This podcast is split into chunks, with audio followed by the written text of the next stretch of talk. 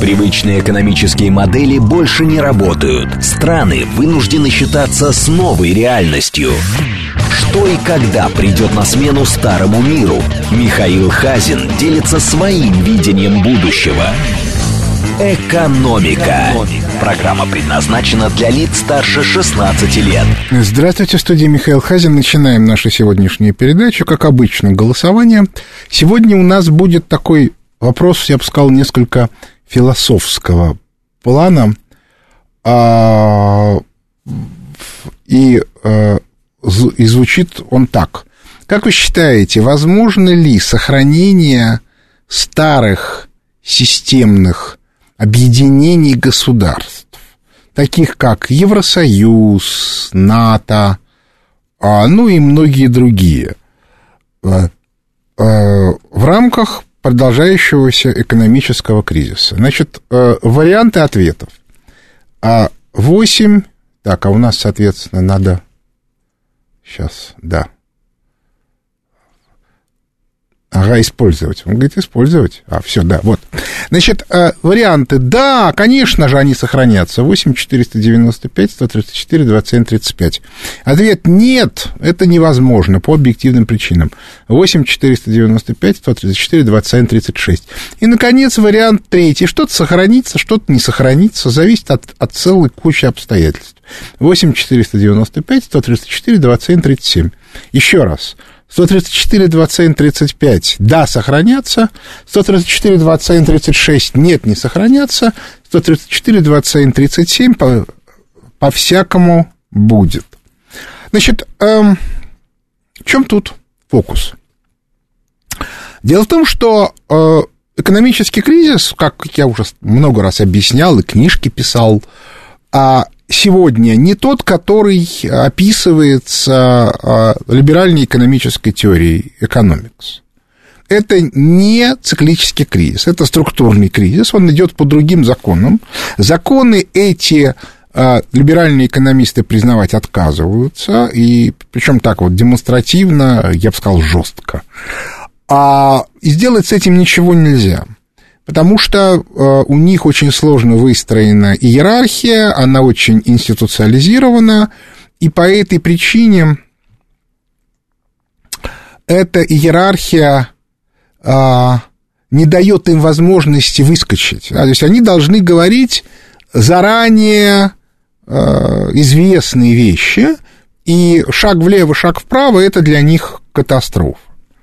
Это очень хорошо видно по многочисленным российским профессорам, которые продолжают гнать пургу с точки зрения изучения экономической теории, из ничего с этим нельзя сделать. Потому что для них сохранение их статуса важнее, чем такая глупость, как обучение э, студентов. Но вообще это известно, что академическая наука и академическое образование, как только оно институционализируется всерьез, да, оно полностью теряет смысл. Ну вот для примера я расскажу историю, которая,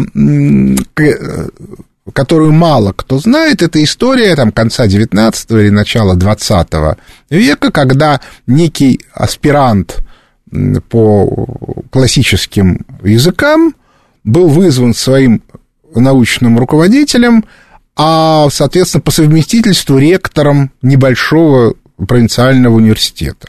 И ему сказал, Боб, надо тут, у нас тут катастрофа, уволился за там э, два дня до начала учебного года преподаватель по физике, а физика нам нужна, поэтому вы будете преподавать физику. На что аспирант говорит, ну я ничего не понимаю в физике. Любой человек способен выучить, который способен выучить латынь и древнегреческий, может преподавать физику, мрачно сказал ректор, вперед. Значит, через там какое-то количество лет, кстати, не помню через какое, Роберт Милликен получил Нобелевскую премию за определение заряда электрона и постоянный планк. Вот в наше время это невозможно. У меня была мысль в какой-то момент защитить диссертацию по экономике. А я ее даже написал, но эта диссертация была по э, теории экономической. И мне было сказано, что я должен изменить ее наименование, потому что по отдельным элементам экономической науки может защищать диссертацию человек, имеющий высшее образование математическое. А вот по, теори... а вот по экономической теории, там специальность 0.1, не может. Для этого нужно, соответственно, иметь именно экономическое образование. Я говорю, а если в моей экономической теории как бы опровергается предыдущая экономическая теория, это совершенно не важно.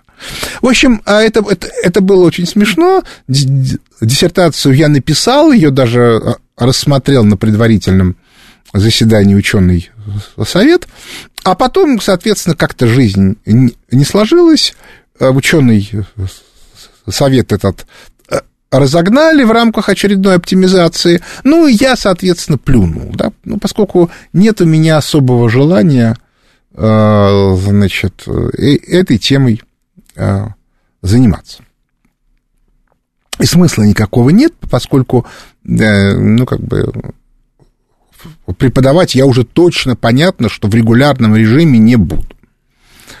Может быть, это и плохо с точки зрения подготовки смены кадров, но тут уже никуда не э, э, денешься. Значит, а, а вот теперь мы, соответственно, смотрим на результаты голосования. Значит, 6% считают, что сохранятся, 33% считают, что не сохранятся, 61% считают, что возможно и так, и сяк.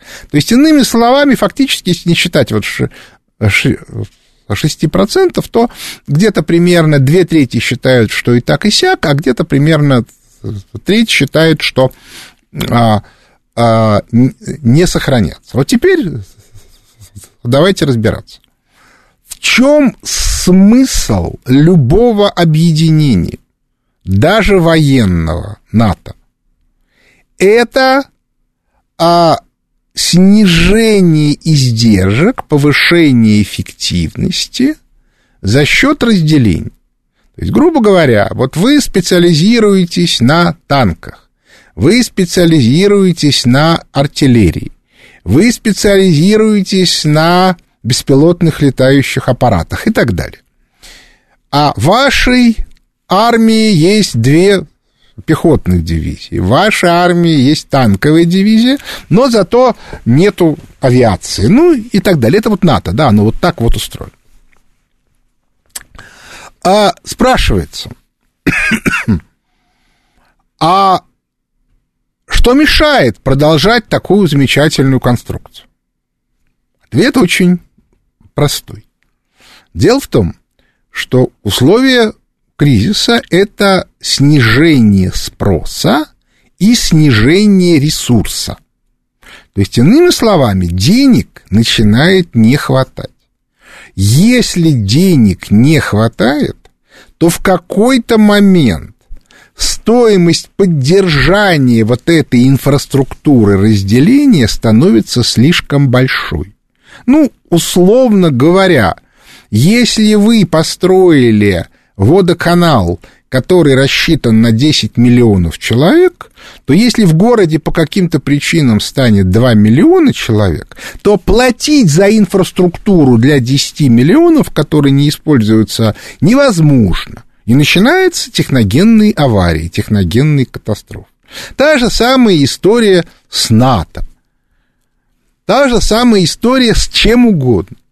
То есть, а у вас стоимость инфраструктуры при расширении становится меньше в относительном порядке, ну, скажем, было 5%, стало 4%, но в абсолютном она все равно становится больше. И по мере развития кризиса Поскольку абсолютные затраты никуда не деваются, они начинают стремительно расти в относительном варианте. То есть, грубо говоря, если у вас а, оборот а, совокупный уменьшился в два раза, экономика упала в два раза, напомню, в этом кризисе будет больше, то у вас доля инфраструктурных расходов, которая была, скажем, 3%, стала 6%. 6% это уже много. И в результате у вас нету денег. Дальше вы начинаете что делать? Ну, абсолютно типовой вариант – это экономия на текущих ремонтах. И вот мы видим картинку, как техногенные катастрофы в СССР в 80-е годы, да, среди них были, скорее всего, диверсии, но на фоне общей изношенности инфраструктуры. А вот поезда, которые сходят с рельс в Соединенных Штатах Америки, там точно не диверсии, поскольку мы диверсиями не занимаемся, а мусульмане по-другому делают диверсии. Так что тут все понятно. Один к одному. Все вот ясно, как божий день. Это в чистом виде техногенные катастрофы, связанные с тем, что не хватает денег. Абсолютно аналогичная ситуация мы видим сегодня с инфраструктурой оборонной промышленности и в странах Евросоюза, и в Соединенных Штатах Америки. Поскольку считалось, что это производство не нужно, содержать эту инфраструктуру было дорого, ее стали закрывать, но тут еще, правда, сработали э, коммерческие интересы, поскольку деньги, которые шли на это, было куда выгодней прокручивать на бирже. Кстати, у нас была такая же картина в 90-е годы, да и в 2000-е тоже. И, соответственно, у вас начинает рассыпаться система. И по этой причине можно уже с некоторой уверенностью сказать, что сохранение любых объединений в рамках текущего кризиса невозможно.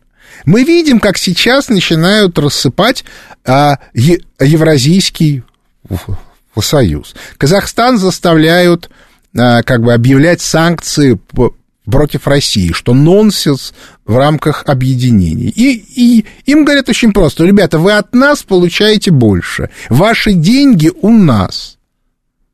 Мы купили ваше месторождение в 90-е годы. Это наше месторождение. Будете плохо себя вести, денег от них не получите.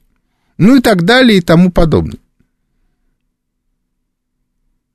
Это и означает, что созданное по старым правилам объединение Евразийский союз попал, в, попал в, се, в серьезный кризис. Разумеется, он не такой серьезный, как в, а, соответственно, в Евросоюзе, но он попал. Кстати, то, что происходит в Соединенных Штатах Америки, это тоже такой же кризис. Ведь формально Соединенные Штаты Америки это объединение, ну, как бы практически априори за, а, независимых государств, штатов. Они так и называются, штаты, это стейт, государство. Да, разумеется, уже прошли те времена в середине 20 века, когда каждый штат свои внутренние потребности закрывал процентов на 80 за счет внутренних ресурсов. Да, не все за, зависят от денег из федерального бюджета, даже такие крупные, как Калифорния и Техас. Но, тем не менее, внутренние проблемы связаны именно с этим, что честно перераспределить деньги в рамках резкого их сокращения уже не получается. Это совершенно другая картина мира. И именно это становится очень серьезной проблемой всех региональных элит.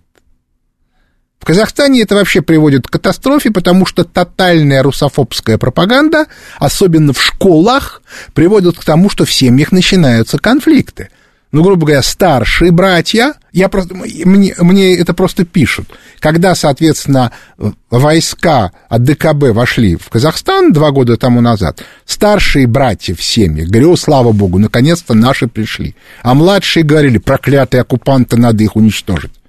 А разница между ними там 15 лет. Вот это реальная проблема Казахстана. Скорее всего, это все закончится распадом страны.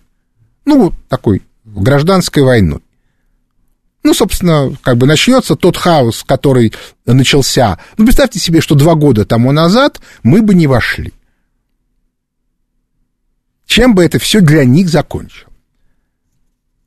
погромами разрушения цивилизации, бегали бы вот эти вот исламизированные и безграмотные деревенские жители с автоматами, стреляли бы всех. Инфраструктура рушится, из городов надо бежать. Что делать? Ну и дальше в результате начинается, как бы та, грубо говоря, цивилизованная часть начинает сопротивляться э, вот, вот этим вот э, бандюганам. Начинается войнушка. А к, а к кому обращается за поддержкой цивилизованной части? К России. То есть это, это реальная проблема. Причем это, такое будет всюду. И такое же будет в Германии, во Франции. Кто-то считает, что этого не будет в Великобритании, а я бы не был бы так уверен. Потому что это а, реально очень серьезная проблема. Вот тут вот мне пишут, у Хазина сплошные кризисы, и просвета не видно. Если бы он показывал пути выхода из него, а говорить, что завтра будет хуже, может кто угодно. Во-первых, я не говорю, а я описываю механизм кризиса, который себе развивается. Во-вторых, я как раз говорю, что у нас будет не хуже, хуже будет у них. В-третьих, я очень подробно объясняю, что нужно делать. Другое дело, что поскольку элиты во всех странах мира, включая нашу, либеральные, в нашей стране, да, либеральные элиты только часть элитной группы, но достаточно большая для того, чтобы пакостить. Кстати, это очень хорошо э, видно, что имеет место сложный внутриэлитный конфликт, если вы почитаете, что э, пишут в разного рода телеграм-каналах, каналах. Я у себя в закрытом телеграм-канале сегодня как раз одну, ссылочку на одно такое сообщение дал, то там четко совершенно видно, что там говорится, да, Центральный банк проводит неправильную политику, да, Центральный банк начал открыто возражать президенту, а дальше говорится, ну вот если, вот есть хороший человек, вот он все понимает, и именно ему мешает проводить конструктивную политику руководство Центрального банка. То есть даже идиоту понятно, что намек на то, что именно этого хорошего человека нужно посадить во главу банка. То, что он сам либерал, этот хороший человек, это никакой роли не играет. Об этом не, не пишут. Ну и так далее и тому подобное. То есть на самом деле а, мы видим абсолютно замечательную картинку. При острой необходимости менять политику, а это сделать невозможно, потому что элиты сформированы в рамках старой модели. Они не могут вести другую политику. И потому что они тотально и эшелонированно находятся под контролем ну, как бы любой человек а, в Западной Европе, который сегодня что-нибудь вякнет, его не, немедленно скинут с политической сцены, поскольку на него имеется компромат. Здесь он взял, здесь он там изменил, там еще чего-то, там еще чего-то. Ну, я вот в который раз уже предлагаю всем посмотреть фильм еще 70-х годов с Оленом Делоном, такой боевик «Смерть негодяя». Это 70-е годы, 50 лет назад. И уже тогда это все было. А сейчас это приобрело тотальный характер с учетом того, что у каждого человека подслушивающее устройство, он его сам с собой носит в виде телефона. Ну и всего остального. Все. Другое дело, что, соответственно, изменилась а, значит, модель компромата, да, там в 70-е годы старшеклассницы кончали жизнь самоубийством, если как бы появлялась какая-то неприличная картинка, а, грубо говоря, фотографию иначе начинали распространять в школе. Были такие истории. А сегодня как бы все симпатичные барышни свои неприличные фотографии сами размещают, соответственно, у себя в соц сетях. И это ну, как бы это просто изменилась модель, стало немножко по-другому. Но чиновникам все равно еще пока не легализовали их право брать взятки, а не брать взятки тоже нельзя. Потому что как? Мы тебя поставили для того, чтобы ты решал вопросы, а ты вопросы не решаешь. Нужно хорошему человеку дать контракт бюджетный. А ты почему этот вопрос решить не можешь? Ах, он конкурс выиграть не может. А ты для чего нужен? А если ты решил вопрос, вот твоя доля. Ну что, отказываться, что ли? Это уж вовсе идиотизм. А потом, вы понимаете, если у вас сама схема построена коррупционным образом, то если вы не берете взятки, это значит только одно, что вашу взятку берет кто-то другой. Иначе не, не бывает. И вот эта вот ситуация разрушение системы. А разрушение системы, а разрушение системы объективное неминуемо влечет за собой разрушение элиты. И вот это вот самое интересное во всей той истории, в которой мы сегодня живем. Очень интересно. Я уже говорил о том, что я в открытом своем телеграм-канале э, не, не пишу политические комментарии. Обращайтесь в закрытый телеграм-канал. Там это есть. А, ну, а если говорить как бы о кризисе, идет он или нет, то я могу сказать, что вот позавчера вышел очередной обзор макроэкономический фонда Хазина, из которого уже однозначно следует, что все оптимистические надежды на то, что вроде бы в этом году кризис закончился, их надо вы, выкинуть в мусорный ящик. Детали, как понятно, в обзоре, но выводы отсюда следуют однозначно. Любая попытка продолжить либеральную экономическую политику после выборов, ну, до выборов мы трогать не будем, потому что сейчас мы живем, как сказать, в политической целесообразности, она неминуемо закончится катастрофой. Неминуемо. И по этой причине те люди, которые очень рассчитывают, что да, вот руководство Центрального банка скинем, а мы, другие либералы, придем к власти, может быть, и придете. Но в этом случае уже вопрос будет не о том, а, грубо говоря, сумеете вы сбежать или не сумеете, посадят вас или не посадят. Вопрос будет о жизни или смерти. Причем не только вас, вас но и ваших ближайших родственников. Потому что когда речь пойдет о миллиардах долларов потерянных, то их будут выколачивать с максимальной жестокостью. Не спасет ничего. Вот поймите.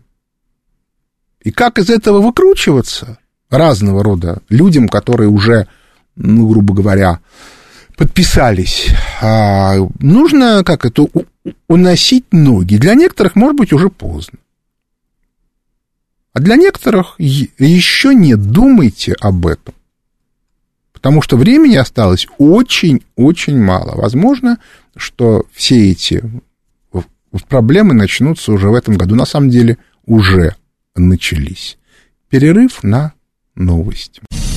Привычные экономические модели больше не работают. Страны вынуждены считаться с новой реальностью. Михаил Хазин делится своим видением будущего. Экономика.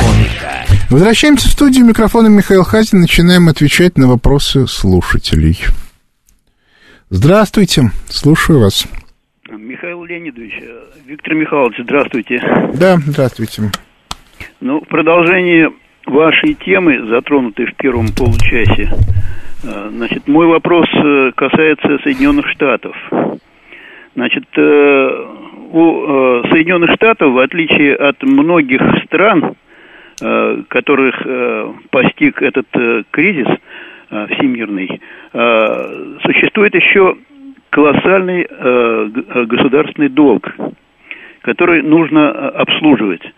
Э, они предпринимают э, усилия по снижению э, значит, затрат, снизили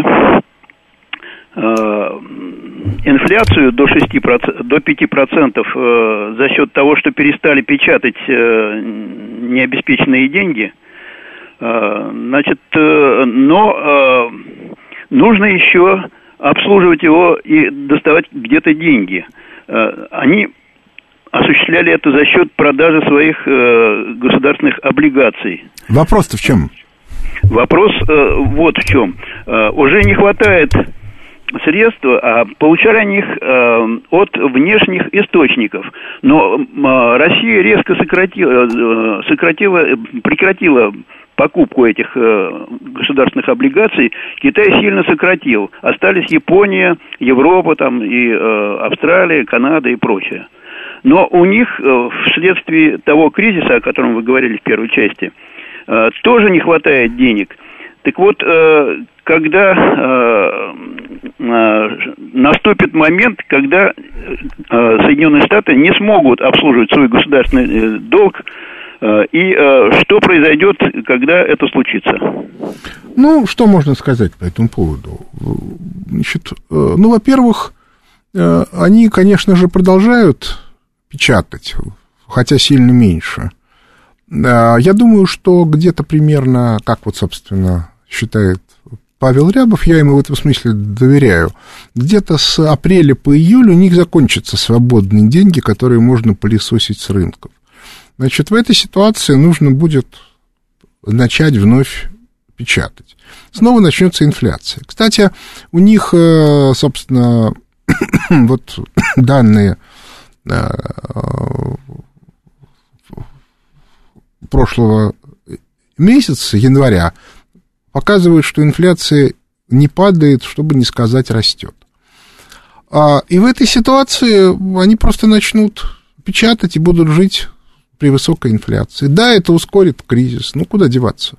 Но инфляция чем хороша? Она увеличивает э, темпы сжигания долга. Так что я думаю, что они... А частично они его спишут. Э, ну, например, через жесткий контроль, э, через жесткий контроль тех денег, которые находятся за пределами Соединенных Штатов Америки. Так что я думаю, что вы, выкрутится. Следующий вопрос. Здравствуйте, слушаю вас. А, добрый день, Михаил Леонидович. Это Григорий Армавир. Слушаю вас. Вы можете, э, пожалуйста, рассказать, э, ну, так, в двух словах, вот, э, по поводу программы долгосрочных сбережений, которую вот не так давно запустили. Вот мне просто непонятно, как бы, а в чем а, подвох с ним. Вот, ну, если можно, пожалуйста. Еще раз. Слов. С чем подвох? В чем подвох? А, с вот программой долгосрочных сбережений, которую вот можно перевести там пенсионные средства. Ну просто выглядит как бы очень выгодно, но всегда э, стараешься как бы найти, а как так и почему так. Ну, вы знаете, я на самом деле не очень понимаю, как можно в рамках либеральной экономики а, в, с постоянными кризисами на финансовых рынках делать что-то с долгосрочными сбережениями. Отметим, например, что в Соединенных Штатах Америки уже 20 лет есть полное понимание, что с пенсионными сбережениями катастрофа. То есть э, все те люди, которые выходили на пенсию и выходят на пенсию, свои пенсионные деньги не получат, либо они очень сильно обесценятся. Механизма сбережений в условиях падающих экономик сделать невозможно. Ну, я на самом деле объясню, в чем дело. Дело в том, что, а, вот смотрите, давайте посмотрим ситуацию текущего года – экономика произвела некоторый объем продуктов. Этот объем продуктов надо поделить между теми, кто должен получить деньги сейчас, ну, то есть э, зарплаты, грубо говоря, издержки экономические, зарплаты, инвестиции и т.д. и т.п., и теми, кто имеет право э, на получение каких-то доходов от своих сбережений. Поскольку есть вещи, которые, на которые тратиться приходится точно, ну, это вот зарплата и все остальное, то в результате э, у вас выясняется, что объем денег, который приходится на совокупные сбережения, падает в условиях падающей экономики, независимо от того, что там у вас в договорах написано. И поэтому одно из двух. Либо вы соглашаетесь на то, чтобы вам дали сильно меньше. меньше может быть разными способами. Может быть абсолютно меньше, а может быть инфляционно меньше. Ну, то есть вы как получали 100 рублей, так и получаете, но покупательная способность резко упала. Либо тот, кто вам эти деньги должен дать, объявляет о своем банкротстве и говорит, денег не дам, точка, все, их нету, да, вот нету их. Как только вы посмотрите на ситуацию с этой стороны, то вы начинаете понимать, что любые долгосрочные программы сбережений носят, ну, условно, фиктивный характер. Нет, если у вас экономика растет, это совсем другая ситуация. В этом случае деньги есть, и можно с ними работать. Дальше начинаются уже споры, да, как их делить. Но тем не менее, они есть. А вот когда их нету, то то, что у вас в договорах написано, это никакой роли не играет. Я, например, изначально понимал, что любая, как бы, любые негосударственные пенсионные фонды в 90-е годы – это мошенничество. По банальной причине, ну, потому что у нас идет спад, потому что у нас идет обесценение активов, и в этой ситуации те, кто контролирует эти деньги, прикидывают, ну зачем мне держать эти деньги, чтобы они обесценивались, когда я их могу сразу украсть и уехать в Лондон. Так, например, поступил некий чубайсовский дружбан по фамилии Минц. Кстати, вы слышали что-нибудь, чтобы Минца ограничивали в Лондоне? Чтобы у него что-то отбирали, еще чего-то? Нет, не слышали. Хотя он даже был начальником управления в администрации президента в 90-е годы. Вот интересно, да? Вот, вот такие вот истории. По этой причине я во всякого рода долгосрочные сбережения не верю. Здравствуйте, слушаю вас. Алло. Здравствуйте, Михаил Я слушаю вас. А, меня зовут Виктор, Московская область. Я хотел бы задать такой вопрос.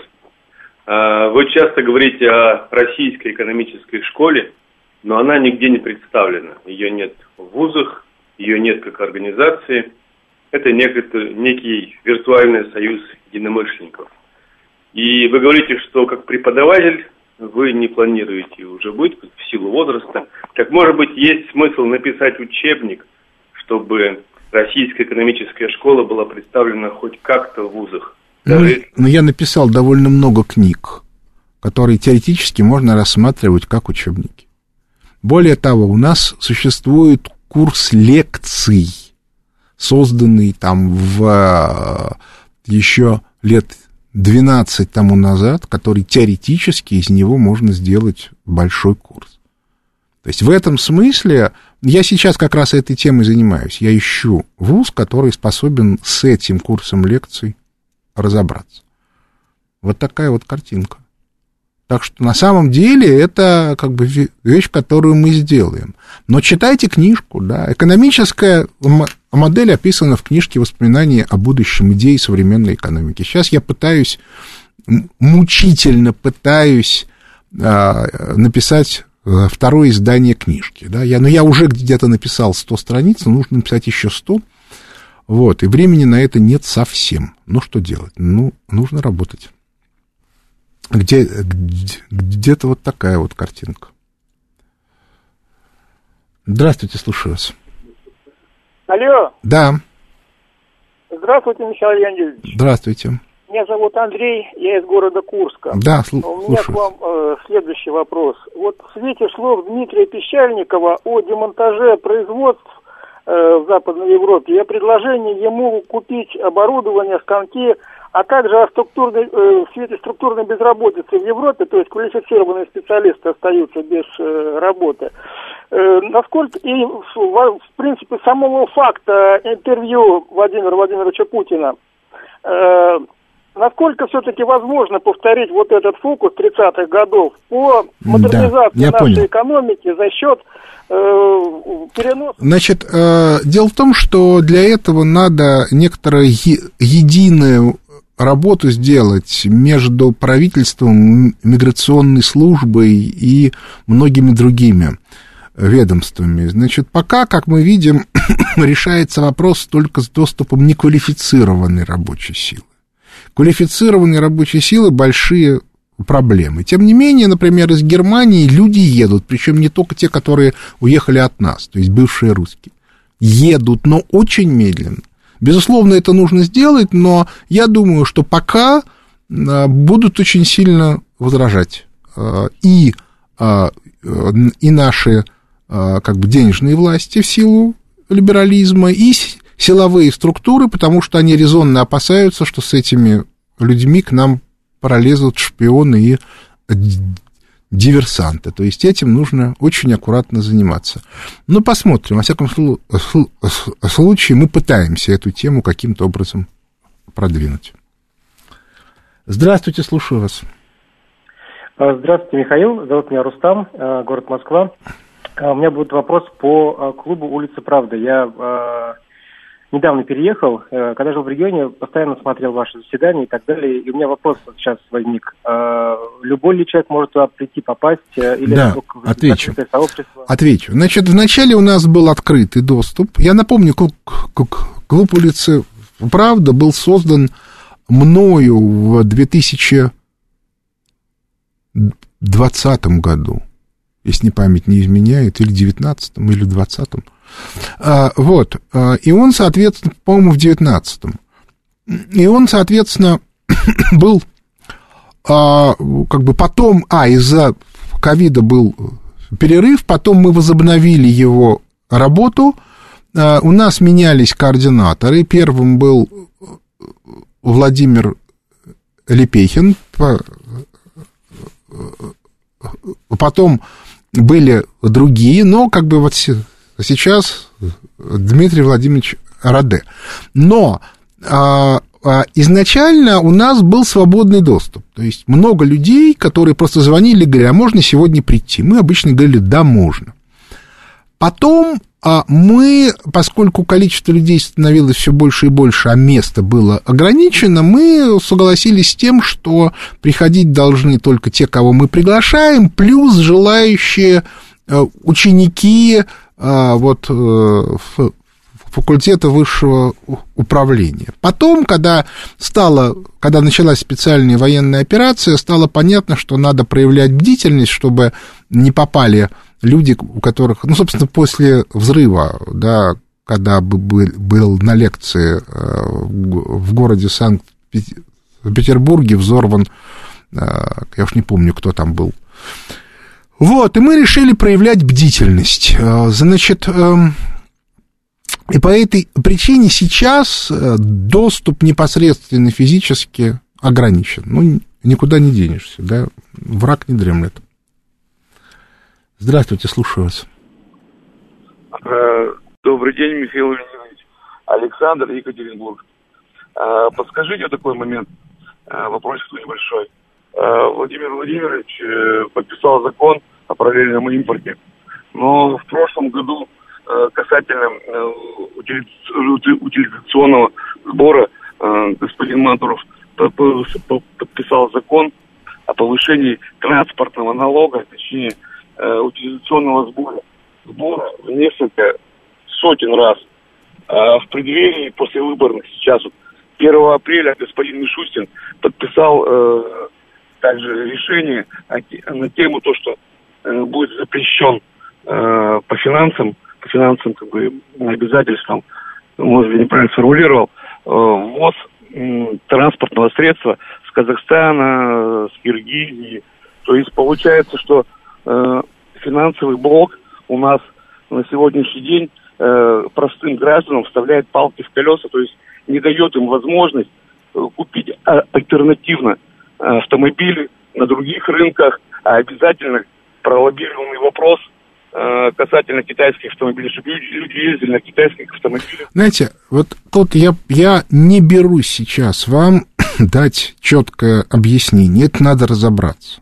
Но вообще говоря, это довольно частое явление, когда крупные импортеры э, блокируют развитие для мелких. Это, конечно, нехорошо и с этим нужно бороться. Но заниматься этим должен антимонопольный комитет. К сожалению, эффективность антимонопольного комитета в нашей стране, прямо скажем, достаточно низкая. Вот, так что Но я спрошу специалистов, что они скажут по этому поводу. Здравствуйте, слушаю вас. Алло. Алло. Да, я слушаю. Добрый день, Михаил Леонидович. Такой вопрос. А как вас зовут и вы откуда? А я Владимир, город Ставрополь. Да, слушаю вас. Э, Такой вопрос, да, как по вашему мнению, когда буду, будет достигнута некая договоренность между новой администрацией, ну и, со- соответственно, нашей администрацией по поводу, ну, как вы говорили раньше, фронтиры, то есть когда Да, понятно. будут за- забираться Украина, и- Да, вы знаете, когда будет забираться Украина. А, значит, я думаю, что темпы развития э, событий после падения Авдеевки очень сильно ускорились. Я думаю, что история с, э, со смертью одного любимого Западом персонажа тоже, соответственно, играет в эту же дуду. А, Но надо при этом учесть, что в Соединенных Штатах Америки тоже идет предвыборная кампания, крайне напряженная, крайне тяжелая. Но у меня ощущение такое, что чем дольше они будут э, уходить от начала переговоров, тем в худших условиях они эти переговоры начнут. Вот я практически в этом убежден. По этой причине будем смотреть на картинку, да, как, как- какой она будет. Мне пока это не очевидно. Здравствуйте, слушаю вас. Михаил Леонидович, добрый день. Меня зовут Игорь из Краснодара. Да, слушаю. А, такой вопрос. Михаил Леонидович, как, как по вашему мнению, вернее, какой по вашему мнению направлен сигнал региональной власти местным элитам и обществу в таких фильмах, созданных в 2014 году, как Андрея Звягинцева «Левиафан» и Юрия Быкова «Дурак». Спасибо. Ой, вы знаете, это вообще дело сложное. В 2014 году это было очень давно. А Вот. Я эти фильмы не смотрел. Я вообще с трудом смотрю современные фильмы э, э, российские. С большим трудом. Вот. Но я хочу сказать, что в бытность мою члена общественного со- совета Министерства культуры все попытки заставить Министерство культуры занимать патриотическую позицию были пресечены жестко местной бюрократией. И это, безусловно, является проблемой. С культурной элитой нам надо работать пожестче, потому что абсолютно очевидно, что она очень любит получать деньги, но не любит занимать патриотическую позицию. Здравствуйте, слушаю вас. Здравствуйте. А, Михаила Хазина можно слышать? Я вас слушаю. Я в прямой эфир позвонил, нет? Да, да, да. Говорите. А, Михаил, Михаил Леонидович, это да? Я слушаю вас. Скажите, как вас зовут и, и откуда вы? Здравствуйте, Дмитрий из Башкирии. Михаил Леонидович, вот э, у меня тоже экономическое образование есть, и вот поверьте, для меня очень интересно и важно услышать именно ваше мнение вот по такому вопросу. Вы вот много говорите, что американским элитам, скорее всего, придется обрушить финансовую систему США, что, скорее всего, это затронет, ну, мир, как бы, Китай. Вот в связи с этим э, вот на американских биржах вроде как их придется, ну, свалить, да, что с ними сделать, что с ними будет, вы рассказываете. Но ведь сама по себе биржа вроде как изобретение полезное, нужное для экономики, финансовой системы. Вот в связи с этим такой вопрос. Фиг с ними, с американцами, там, с китайскими биржами. А вот про нашу московскую биржу, вы, как вы лично считаете, когда с американскими и с мировыми финансовыми рынками начнется все то, что вы говорите, что будет с нашей московской биржей? Ведь, ну, как бы на ней сидят, ну, и обычные российские граждане, которые там сбережения, грубо говоря, хранят там долгосрочно. Останется ли вообще московская биржа в, при новом укладе в России? Ну, понимаете, в чем дело? А, вообще говоря, сама по себе биржа это вещь как бы нехорошая и неплохая, это некий инструмент. Когда она становится доминирующим инструментом, это неправильно. Решить этот вопрос можно достаточно легко, нужно изменить законодательство и ввести оборотный налог на спекулятивные операции. То есть, иными словами, вести себя как э, инвестор долгосрочный, то есть, грубо говоря, ты, ну, знаете, вот как с квартирами, да, ты квартиру купил, если ты ее продал больше, чем через три года, ты налог не платишь, а если ты, ты ее купил и сразу продал, то будь добр, уплати налог. Вот мне кажется, что что-то в этом роде надо ввести для любых э, спекулятивных операций. Вот. Э, что касается Соединенных Штатов Америки, то разрушение там финансовых рынков будет происходить по объективным причинам. Элиты могут как это, направить этот спад в то или иное русло, чтобы получить как бы те или иные результаты, но избежать его в целом они в любом случае не смогут, это просто невозможно. И это важная вещь. Здравствуйте, слушаю вас. Да, здравствуйте. А, некоторое время назад... И откуда? А, да, извините, а, Дмитрий. Откуда?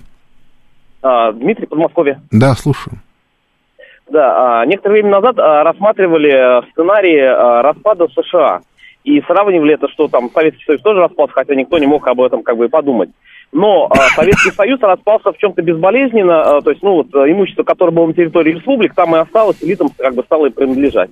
А, вот мой вопрос. В Америке же а, там везде, там как большие эти экономические связи и собственность.